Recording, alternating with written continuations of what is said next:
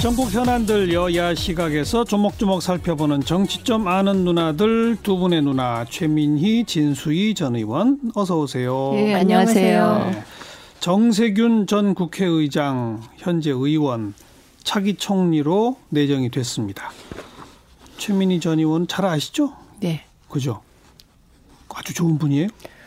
어, 일단 성품이나 이런 어. 부분은 아주 좋은 분. 미스터 스마일. 네. 별명이. 저는 사실 농담처럼 지난해부터 뵈면 이렇게 어려운데 음. 그냥 국무총리 하시면 안 돼요? 이렇게 어. 농담처럼 어. 제가 얘기하고 그랬거든요. 선견 지명이 있으셨나? 그건 아니고요. 그 진짜 어쩐지 그 이렇게 막 혼란스럽고 그러니까 음. 정세균 전 의장님처럼 스타일이 온화한 분 그러면서 아. 정치력이 있고 당 대표 하실 때 보면 또 그립도 굉장히 강하세요. 네, 네. 네, 그래서 그런 분이 하시면 좋겠다 그랬는데 그때 국회의장 하다가 어떻게 총리를 하냐고. 그러니까요. 예, 그래서 그 말씀을 하시면서 음. 야당에서 서운해한다고 그렇게 얘기하셨습니다. 사실 더불어민주당도 조금 그 점은 부담스러운 대목 아니에요? 그리고 대통령께서도 부담스럽다고 말씀하셨고 어. 좀 양해를 구한 셈인데요. 그게 삼권 분립 훼손까지는 좀 그런 것 같습니다. 왜냐하면 우리 그 진수희 전 의원이 네. 들어봅시다. 음. 저는 삼권 분립 훼손 지적 음. 맞다고 생각하고요. 네. 뭐 새삼스러운 얘기지만 아, 인재풀이 정말 음. 협소하다. 근데 이게 단지 청문회 리스크로 설명 양해될 차원이 아닌 정도로 인재풀이 협소. 아니 대한민국의 인 우리나라에 인물이 이렇게 없단 말이야. 막 이런 약간 자괴감이 들 정도이거든요. 그리고 네. 그러니까 지금 뭐 말씀하셨지만 입법부 수장 출신을 행정부의 음. 2인자로 이거 뭐 역사상 처음 있는 일이라는 거죠. 이것도 이거는 단지 국회의원이 장관으로 가는 것 하고는 좀 다른 차원의 네. 문제이고요. 예. 조금 더 심하게 이야기하면 이 청와대가 의회를 청와대 하부 조직 쯤으로 생각하는 거야. 뭐 이런 생각도 들어서 제가 물론 음. 지금 현역은 아니지만 한때 의회 구성원이었던 사람 입장에서는 좀 자존심이 좀 상하는 네. 상합니다. 솔직히. 어떠세요? 우선 저는 행정부와 입법부보다 행정부와 사법부 간의 분립이 더 중요하다고 생각합니다. 왜냐하면 행정부와 입법부는 사실은 지금은 저렇게까지 갈등이지만 지금은 사실 그 소통하고 해야 되는 게 많거든요. 예. 근데 박근혜 정부 때 보면 김용준 전 헌재 소장이 국무총리에 내정됐었어요. 전 헌재 소장이. 음. 그런데 그때 저는 새누리당이나 뭐 이쪽에서 삼권 분립 훼손이라는 말이 안 나왔거든요. 예. 근데 이분은 왜 그러면 민주당 쪽에서는 문제 제기를 안 했냐? 이분이 개인 비리로 낙마하셨기 때문에 거기까지 가지 않았던 음. 것입니다. 그래서 어 저는 그 삼권 분립 훼손이면 어떻게 훼손된다는 건지 이걸 납득할 길이 없고 그다음에 또 전 대법관 출신의 이회창 총리가 계셨는데 대법관 출신이셨어요.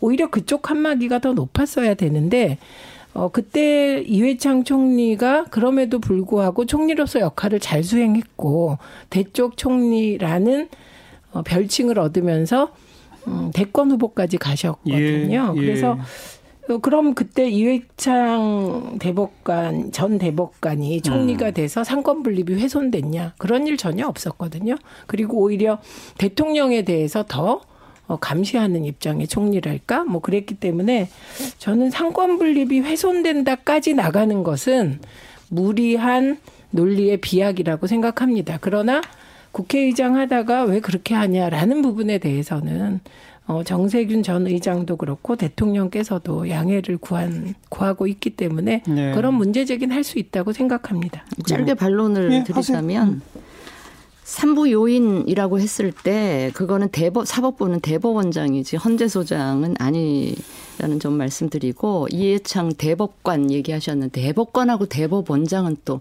음. 엄청나게 다른 거기 때문에 그렇게 단순 비교하기는 좀 그렇다. 아니 1위가 대통령이고요. 의전 서열이. 2위가 국회의장. 2위가 국회의장, 3위가 대법원장, 대법원장. 4위가 헌재소장이에요. 4위. 근데 하여튼 3부 요인 할 때는 대법원장이다 네. 그 말인 거고. 네. 뭐두 분 다 맞는 얘기예요. 형식적으로 따지면 그렇다는 그 얘기예요. 청문회 거치고 인준 표결까지 갈 텐데 인준 표결은 그래도 통과하겠죠. 어떻게 보세요? 진수희 전 의원? 어, 그거 저 민주당이 어떻게 나오느냐에 따라 다르고요. 어. 지금 남아있는 법안들이며 어. 예산부수 법안에 연동된다 뭐 말이죠. 그, 그 다음에 민주당이 지금 인준 청문이나 청문회 차원에서 좀 그래도 협조를 받아내려면 지금까지 야당한테 좀 잘했어야죠.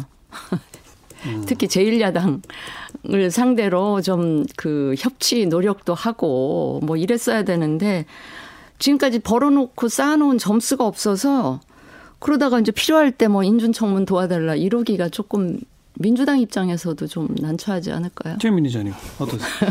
그런 식으로 접근하면 좀 너무 사사롭지 않아요? 정치가 음, 정세균 내정자를 꼼꼼하게 인사청문하고 음, 원칙적으로 공, 예 국무총리 할만하다 그러면 찬성하시는 거고. 음.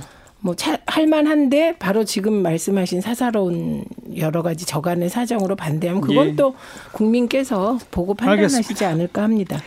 어, 저 총리 내정 얘기 나온 김에 오늘 차관급 인사 다섯 명 인선이 있었고 그 청와대 이제 물론 어, 자문기구긴 하지만 정책기획위원장에 지난번에 노동부 장관 하려다가 안 됐던 이 조대엽 고려대 노동대학 원장이 발탁이 된 요 인사는 어떻게 평가하시는지 먼저 최민희 의원 어떠세요?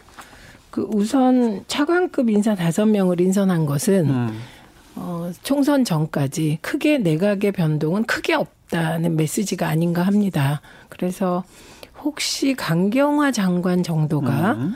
어, 여당의 요청으로 총선에 차출될 수 있을까? 이 정도고 큰 음. 변동은 없지 않을까 합니다. 그러면 그 누굽니까? 교육부총리 뭐 국토부 장관 등등은 총선에 총선에 출마 안 하는 네, 걸로. 왜냐하면 어. 지금도 이제 추미애 전 대표가 음. 법무부 장관 내정되어 있어서 인사청문회 해야 되는데 그 인사청문회와 정세균 총리, 음, 총리 내정자의 예. 인사청문회만으로도 사실은 총선 앞두고 부담되는 음, 거거든요. 음, 음. 아무리 흠결이 없다고 하더라도. 그래요, 알겠습니다. 그래서 그 요인은 적을 것 같습니다. 그리고 네.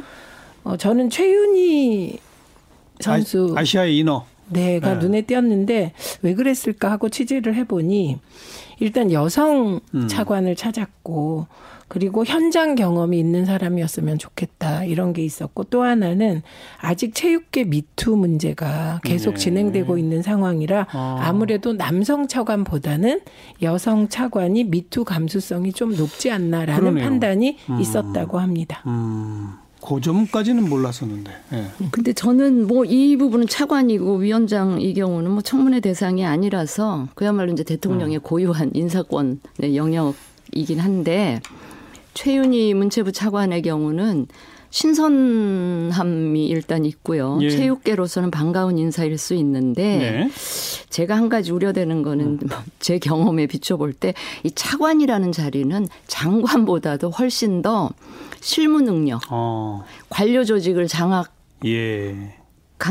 그다음에 행정 능력이 요구되는 그런 자리라서 음.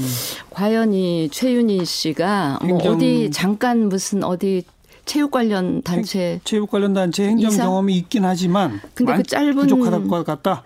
어. 네, 그래서 그런 이 관료 조직 장악 도 그렇고 그런 능력이 충분히 장착되었는지 그거는 우리가 같이 좀, 좀 지켜봅시다. 그다음에 어. 조대엽 그, 그 위원장은 예. 굳이 청문회 여러 구설수 가 있었던 사람 예. 그래서 낭만 사람을 청문회 안 해도 된다는 이유로 굳이 임명했어야 됐을까 그래서 결국은 다시 한번 우리 문 대통령은 아는 사람 을 이렇게 쓰는 인사 스타일이구나 그런 네. 걸 저는 다시 한번 느꼈습니다.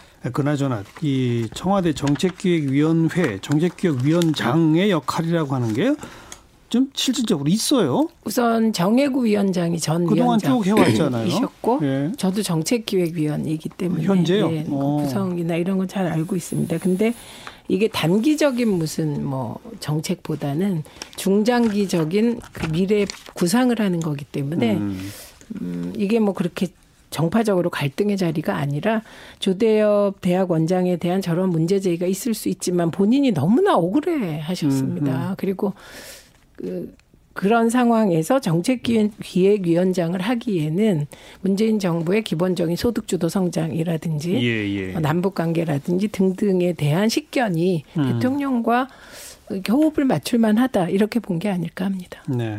중장기 정책 개발 그래서 네. 대통령에 대한 자문이죠. 네. 어.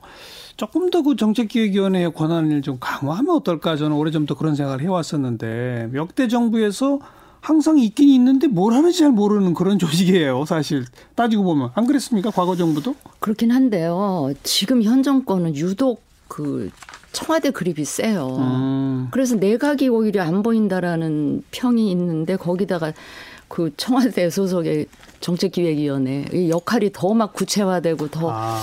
커지면 내각이 더 그냥 쪼그라들 수도 있지 않을까. 뭐 그건 제 알겠습니다. 개인적인 생각입니다. 이번 인사 관련해서 이제 전 차관이 되네요. 그 문체부의 체육 담당 노태강 전 제2차관이 아. 박근혜 정부 당시에 그, 그 사람 아직도 있어요? 막 이런 지적 받았던 그분이잖아요. 네, 승마 네. 관련한. 네. 그 이분이 근데 지금 출마설이 있더라고요. 잘 모르겠습니다. 아, 그래요? 네. 어. 문체부가 음, 그 노태강 차관 문제가 아니라 사실 그렇게 과거 국정농단과 관련하여 차은택 씨 문제도 있어 굉장히 시끄러운데 반해서 어, 과연 그 내부의 문제를 잘 해결했나 그 부분에 대해서는 이견이 많다고 생각합니다. 음흠. 그래요. 이건 뭐 아직 출마 설만 있지 확정된 건 아니니까 다음에 혹시 출마하게 되면 그 얘기 좀 나눠보도록 음. 하고요. 자 이제 국회 상황 좀 가볼 텐데 솔직히 국회 상황 이제는 국민들도 별로 관심이 없는 것 같아요. 너무 복잡하게 돌아가고요. 네. 자유한국당은 매일 그 국회 앞에서 시위를 하고 있고 그러니까 제1당과 2당 사이는 아무 대화도 없고 그냥 극한 투쟁이고 나머지 당들과 민주당 사이도 지금은 서로 의석수 그 머리 굴리면서 지금 이전 투구하고 있는 것 같고 참 볼썽사납습니다. 어떠세요? 두 분은? 그러니까 예를 들면 선거구제 개편이 연동형 비례대표제를 쌈박하게 처리해서 그 사표를 방지하고 국민의 뜻에 따른 비례 의석수를 할당하는 식으로 끝나야 하는데 과정 관리가 잘못되고 있다는 점은 받아들여야 될 것 같습니다. 예. 그래서 여당 입장에서는 이 부분은 가능하면 빨리 음. 석패율제와 관련하여 결론을 내라. 네, 결론을 내서 마무리해야지 음, 이 국면이 계속하는 건 연동형 비례대표제 자체의 개혁적인 성격을 훼손할 수도 있다 이렇게 생각합니다. 근데 그 야당 특히 자유한국당과의 관계에 있어서는 저는 귀책 사유가 자유한국당의 셀프 패싱이라고 생각합니다. 왜냐하면 계속해서 민주당은 대화 요청도 했고 문희상 의장도 원내대표 회동하려고 했는데 이건 황교안 대표의 스타일에 따라 음. 자유한국당이 운영되고 있고 그래서 지금 보수 통합이 쑥 들어가 버렸고 네. 오히려 지난 그 폭력적인 국회 경내의 폭력 시위로 인하여 음. 자유한국당이 우리 공화당화 하는 과정이 아닌가 하는 우려를 하지 않을 수 없습니다. 자유한국당의 우리 공화당화. 그렇게 되면 네. 가장 이상적인 보수 통합은 유승민 대표가 어쨌든 중요한 포지션을 차지하는 건데 그 모양은 아닌 거죠. 그러니까 점점 어. 멀어지고 그 과거의 대한 애국당처럼 음. 그렇게 가는 모습이거든요. 진수희 전 의원. 저는 조금 아까 말씀하실 때 이 연동형 비례제의 개혁적 그 요소가 사라지기 음. 전에 빨리 이제 협상안 마련 이렇게 얘기하셨는데 저는 이미 그 개혁적 성격 다 사라졌다고 봐요. 음. 이 논의 과정에 예, 예. 그 뭐죠? 비례성 강화라는 명분이나 취지는 이제 다 실종돼 버렸고 아주 쪼그라들었죠, 솔직히. 예. 그리고 이제 완전히 그 그4 플러스 1인지 그 참여하고 있는 정당들의 그 민낯, 네. 속셈만 확연히 드러난 상황이라 저부터가요. 지난 일주일 사이에 180도 생각이 좀 달라졌어요. 음. 지난주까지만 해도 어떻게든 좀 이렇게 절충해가지고 네, 협상안이 네. 마련됐으면 좋겠다. 한국당까지 좀 포함시켜서 음. 이렇게 얘기를 했는데 저는 최근에 이 상황을 지켜보면서 어, 이거 안 되겠다. 음. 그, 이게, 이거는 이렇게 가다가는 개혁이 아니고요. 계약 도 이만저만하는 계약이 아니다. 그러면서 최근에 한 토론회에서 토론을 통해서 제가 알바니아 사례를 그 들었거든요. 알바니아? 그 동유럽에 있는 알바니아라는 나라가 예. 몇년 전에 지금 우리가 얘기하고 있는 이 연비제를 예. 적용을 해서 선거를 치렀다는 거예요. 연동형 비례대표로? 그랬더니 왜 지금 얘기되고 있는 비례 정당, 비례 위성 예, 정당들이 예, 예. 거기 우후죽순 격으로 생겨나서 수십 개의 정당이 난무를 하고 이게 도대체 이제 국회가 어. 그 지금보다 이제 훨씬 더 난잡해지는 이런 상황으로 가서 하여튼 알바니아의 경우는 도저히 안 되겠다 해서 원위치 했다는 거예요. 그 다음 네. 선거 때부터. 네, 그래서 우리가 이 경우를 좀 타산지석으로 삼을 필요가 있다 이런 생각이 들고요. 그래서 음. 저는 지금 20대 국회, 뭐 최악의 국회, 무능한 국회 이런 오명을 이미 이제 그런 평가를 받고 있는 국회가 예. 무슨 개혁이라는 이름으로 이거 정말 중요한 선거제 이거를 이렇게 지금 바꾸려고 하지 말고 음. 21대 새롭게 구성되는 국회에서 뒤로 맡겨라. 정치 관련한 전반적인 거 있죠. 개헌부터 예, 예. 시작해서 선거구제나 정당제도, 국회 운영 이 전반적인 제도를 바꾸는 이 논의와 더불어 서 음. 이게 가야지 지금 20대 국회 이거 맡겨놨다가는 정말 큰일 나겠다 이런 생각이 최근에 들었어요. 20대 국회에서도 4년 내내 사실 정개특위 활동하긴 했거든요. 근데 또 못하는 게 바로 이거예요. 그- 그리고요 석패율제 네. 제가 네, 말씀을 드려야 말씀하세요. 되는데 석패율제 도입하자 그러면서 내건 명분이 뭐예요? 지역구도 타파. 완화잖아요. 어. 근데 보세요 지금 현실적인 정당 구도나 이거 상황을 보면 호남 쪽은 한국당이나 이쪽 보수 정당이 절대 못 들어가요. 왜냐하면 지금 현재 정당 구도가 민주당이 1등, 석패율제로 구조 구제되는 사람은 주로 평화당, 무슨 대한신당, 손학규 바른미래당, 그러니까 호남 지역 정당들이 석패율제로 뽑혀 올라가고요. 영남 쪽에서는 대신 민주당이 의석을 확보할 가, 가능성이 굉장히 크죠. 이러면 이게 무슨 지역구도 완화입니까?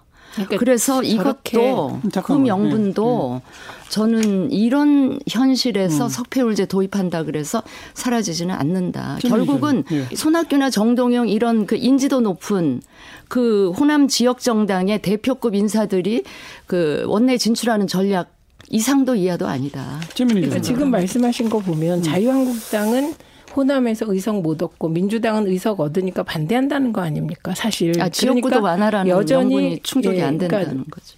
여전히 다 정치공학적인 음. 거죠. 그다음에 저는 이 과정에서 석패율을 주장한 심상정 대표와 정의당은 큰 타격을 받았다고 생각합니다. 왜냐하면 어, 심상정 대표와 정의당은 연동형 비례대표제를 오래전부터 주장해 오셨어요. 예, 예. 그리고 사실 대한민국 정당 중에 그래도 가장 서민과 민중 뭐 노동자 농민에게 가까운 정당이 정의당이었습니다. 그런데 자- 심상정 대표와 정의당은 그동안 석패율제를 반대했어요. 중진들 구제용이고 계약이라고. 그런데 갑자기 이번에 정의당 쪽에서 석패율을 들고 나오면서 사람들이 정의당이 왜 저럴까 음. 이렇게 되면서 의심의 눈초리를 받게 됐다. 예, 그렇게 받게 되면서 동시에 연동형 비례대표제를 정의당이 주장할 때 가장 개혁적 순수성이 인정됐는데 그 부분이 훼손됐기 때문에 이번에 연동형 비례대표제의 기치는 사실 정의당이 든 겁니다. 그렇죠. 예, 아무리 누가 뭐라고 비난해도 예, 이거 거기는 예. 공익적 순수성이 있었고 근데 그게 예. 훼손됐다 이 말씀 드리고 그다음에 어 저는 민주당이 그럼에도 불구하고 석패율제와 관련하여 지역구도 완화에 의미가 있는 부분을 찾아서 음. 하는 게 좋을 것 같습니다. 예를 들면 동의해서 예를 들면 어 6개 권역으로 나누는 권역을 바꿔서 대구 지역은 사실 민주당이 어려워요. 어렵거든요. 그러니까 영호남만이라도 예, 영호남. 중에 부산은 민주당 의- 의석수가 있으니까. 빼고 어. 그런 특정한 지역에서 어, 석패율제를 받아들이면서 일종의 절충안이네요. 네 그런 네. 식으로 마무리를 해야 될 것. 같습니다. 그나저나 이게 금년 안에 처리는 되는 겁니까? 임시국회 몇 번씩 열어야 된다는데 가능해요? 저는 이제까지 희망적인 예측을 하면서 뭐 절충안이라도 네, 됐으면 예. 좋겠다 이렇게 얘기를 했는데 저는 아까도 언급을 했지만 이젠 안 돼. 20대 국회에서 이거 이상한 방식으로 어. 처리하면 안 되겠다. 더 큰일 나겠다. 이런 생각입니다. 음. 지금까지 보면 냉정하게 보면 자유한국당의 좀 도식화하자면 판깨기 전략이 주요하게 통하고 있는 거죠. 국회 경내를 폭력 시위로 어지럽히고 음. 그리고 이런 저런 것으로 본회의를 못 열게 하고 이게 통하고 있는 겁니다. 그래서 저는 지금은 민주당과 어, 나머지 그나마 연동형 비례대표제에 동의하는 정당들이 한 발 떨어져서 이 상황을 봐야 되고 네, 그래서 네. 지금 의석수 한두 개 가지고 계속 치르다가는 결국은 자유한국당이 예. 의도하는 대로 국회가 근데 갈 지금 와서 한국당의 생각합니다. 책임을 전가하는 건 말이 안 돼요. 저는, 저는 처음부터 끝까지 아니, 최근 상황은 알겠습니다, 알겠습니다. 4 플러스 1 내부에 균열이 생겨서 지금 예, 이 예, 상황이 예. 벌어지고 있는데 아니 국회 한국당을 폭력 끌어들 사태가 무슨 한국 그런 겁니까? 뭐 저는 며칠 전부터 꽤 꽤 됐습니다만은 이제 상황이 이렇게 쭉 가면서요. 어 뭐 이 정도 가지고 무슨 큰 개혁한다고 자꾸 이렇게 얘기하는 것도 민주당. 그 부끄러워해라. 반대로 이 정도 내용 가지고 무슨 좌파 독재 입법이라고 몸으로 맞고 아, 그것도. 그것도 좀 과하다. 그냥 어, 빨리 좀 서로 짬짬이 해서 끝내라. 전 자꾸 그러게 얘기하고 있어요. 아, 국민적 20 관점에서 별로 중요한 일이 아니에요. 이게 지금. 저는 플러스 20대 일로 국회는요 예산 부수 법안하고 쟁점 안 되는 왜 민생 법안들 음, 있죠. 그것만 해라? 그것만 처리하고 문 닫았으면 좋겠어요. 그러니까 저게 아. 자유한국당 입장을 적극 대변하시는 아니, 겁니다. 여기까지 합시다. 최민희 전 의원, 진수희 전 의원 두 분 수고하셨어요. 네, 감사합니다.